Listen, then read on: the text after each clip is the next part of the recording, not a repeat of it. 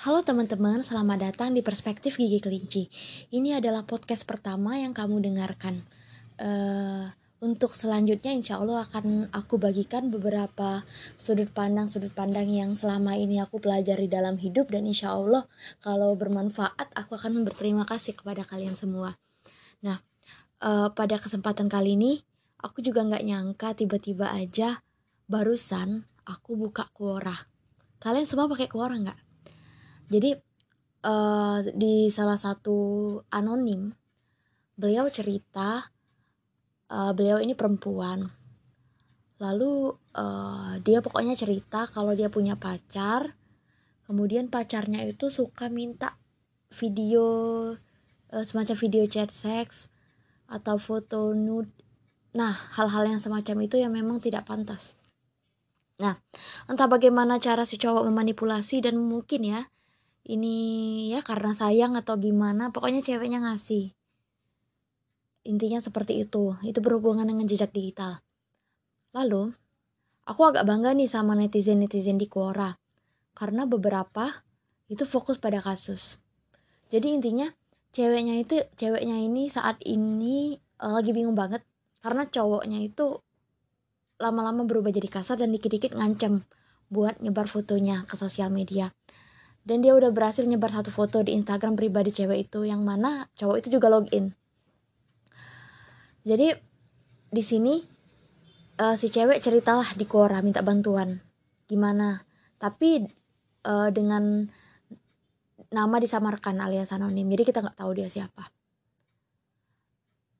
Aku agak bangga sekali lagi dengan netizen Quora karena beberapa fokus pada kasus. Ada yang menyarankan ke Komnas HAM ada yang menyarankan untuk uh, ke polisi ada yang menyarankan untuk cari orang-orang yang bisa uh, apa ya meretas HP si cowok untuk ngapus fotonya. Pokoknya intinya banyak banget saran-saran yang membantu dan fokus pada kasus. Tapi aku tidak yakin kalau seandainya cerita ini disebarkan di Instagram. Kalian bayangkan akan ada beberapa banyak manusia yang victim blaming alih-alih fokus pada kasusnya. Akan ada banyak macam manusia yang justru berkomentar harga diri kamu ke mana mbak? Kamu nggak belajar agama ya mbak? Kok mau sih fotonya unutnya dikirim ke sembarang orang?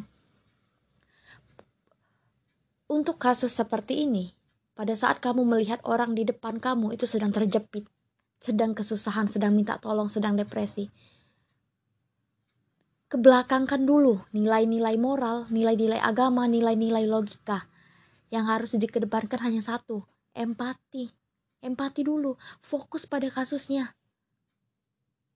Ini sama aja kayak aku analogikan, kalau misalnya di depan kamu ada mobil orang sedang rusak, parah, kamu bantu dia.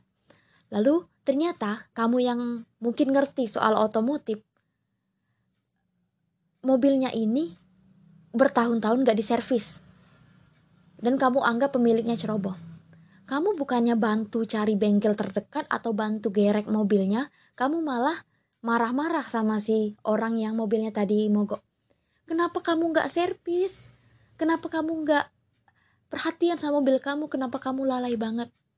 Itu itu kira-kira maksud aku uh, empatinya ke mana? Sebaiknya di kondisi kayak gitu, itu kan udah terjadi. Masalah servis-servis itu udah terjadi kamu lebih baik cari solusi gerek mobilnya kek. Telepon uh, orang-orang terdekat kek yang bisa bantu dan sebagainya. Ini sama juga kasusnya kayak misalnya temen kamu ninggali kunci motor terus dia masuk ke dalam warung atau Indomaret atau rumah makan. Lalu motornya diambil orang. Dia nangis. Kemudian dicerita sama kamu. Bukannya kamu bantu bukannya kamu ke polisi terdekat. Kamu bantu dia cari motornya kamu malah marah-marah ke dia. Kenapa kunci motor yang kamu taruh di situ? Kamu lalai banget, kamu ceroboh. Untuk itu kan udah terjadi. Dan si korban gak mau itu terjadi.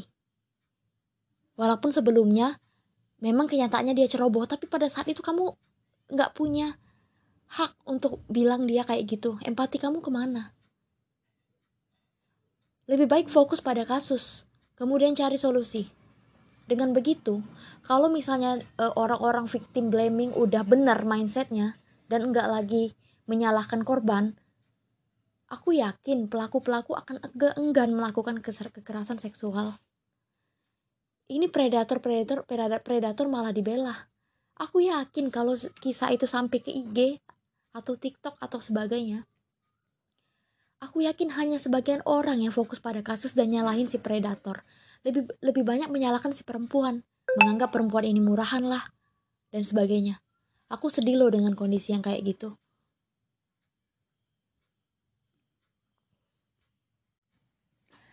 Lalu ada lagi aku baca berita. Uh, pokoknya perempuan ini diperkosa oleh teman mainnya sendiri pada saat dia sedang uh, main di klub gitu ya. Terus uh, kemudian dia minum-minum sama teman cowoknya. Kalian tahu apa respon netizen? Mereka nggak ada. Ada sih yang waras. Tapi kebanyakan menyalahkan perempuannya Loh, kenapa kamu minum? Kenapa kamu ke klub? Kenapa anak gadis itu main keluar malam-malam? Kenapa kamu harus keluar malam? Dan sebagainya. Makanya jadi cewek itu bermartabat bermartabat dikit, jaga diri dikit. Hanya segel, segelintir manusia yang mau fokus pada kasus. Dia udah diperkosa. Dia datang ke kantor polisi buat ngadu. Itu udah lebih dari cukup. Berapa banyak orang-orang uh, korban uh, seksual harassment kemudian diem nggak berani speak up karena apa disalahkan padahal dia yang korban tapi dia yang disalahkan lucu berapa banyak itu udah bagus sih ceweknya mau ke kantor polisi terus speak up jadiin berita kemudian banyak yang nyalahin dia tapi sedikit yang menyalahkan predatornya padahal yang berbuat predator logikanya seperti ini kunci motor ketinggalan di motor. Bukan berarti pemilik motor itu mau motornya dicuri. Bukan berarti seakan-akan pemilik motor itu bilang kepada pencuri di luar sana, "Hei, ini motorku, curi dong." Sengaja nih ku tinggalin kunci motornya di sini. Gak ada yang seperti itu. Tapi pada saat itu terjadi, alih-alih menyalahkan pencuri atau menyalahkan pelaku, kita justru fokus pada korbannya nyalahin latar belakangnya kenapa dia sampai kayak gitu jujur aku sedih dan ini kebanyakan terjadi pada kaumku sendiri perempuan maka dari podcast ini uh, aku mau bilang kepada kalian yang mungkin ya udah pernah mengalami sexual harassment. Oke, aku paham kalau kalian depresi. Aku paham kalau kalian ngerasa nggak baik-baik aja, dunia mau runtuh dan mau bunuh diri. Aku paham. Dan itu wajar. Tapi satu yang aku mau bilang. Kalau bukan kamu sendiri yang kuat siapa lagi yang mau bantu dan aku mau bilang orang-orang kayak aku itu udah banyak kok yang mindsetnya lebih terbuka untuk tidak lagi victim blaming jadi kamu gak sendirian dan jangan takut kalau udah terjadi, jangan takut minta bantuan ke Komnas HAM atau hukum. Value diri kamu gak berkurang karena kejadian kayak gitu. Justru value sih uh, pelaku yang bener-bener anjlok. Mereka gak punya harga diri lagi karena udah ber, udah berani mengganggu ketenangan manusia lain. Dan untuk yang belum kejadian, aku mohon dengan sangat jangan victim blaming kalau itu udah, udah terjadi, apalagi pada orang-orang terdekat. Minimal, kalau kamu nggak bisa bantu, jaga mental mereka agar tidak down.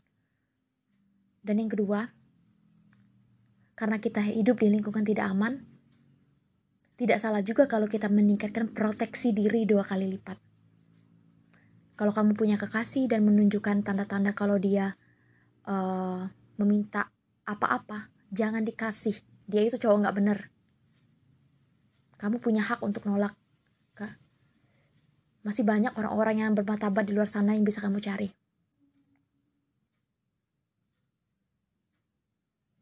Mungkin itu aja. Aku percaya perempuan yang katanya makhluk lemah itu sebenarnya kuat dan bisa melindungi diri sendiri kok, asal kita saling support aja. Ya udah, terima kasih udah hampir 10 menit.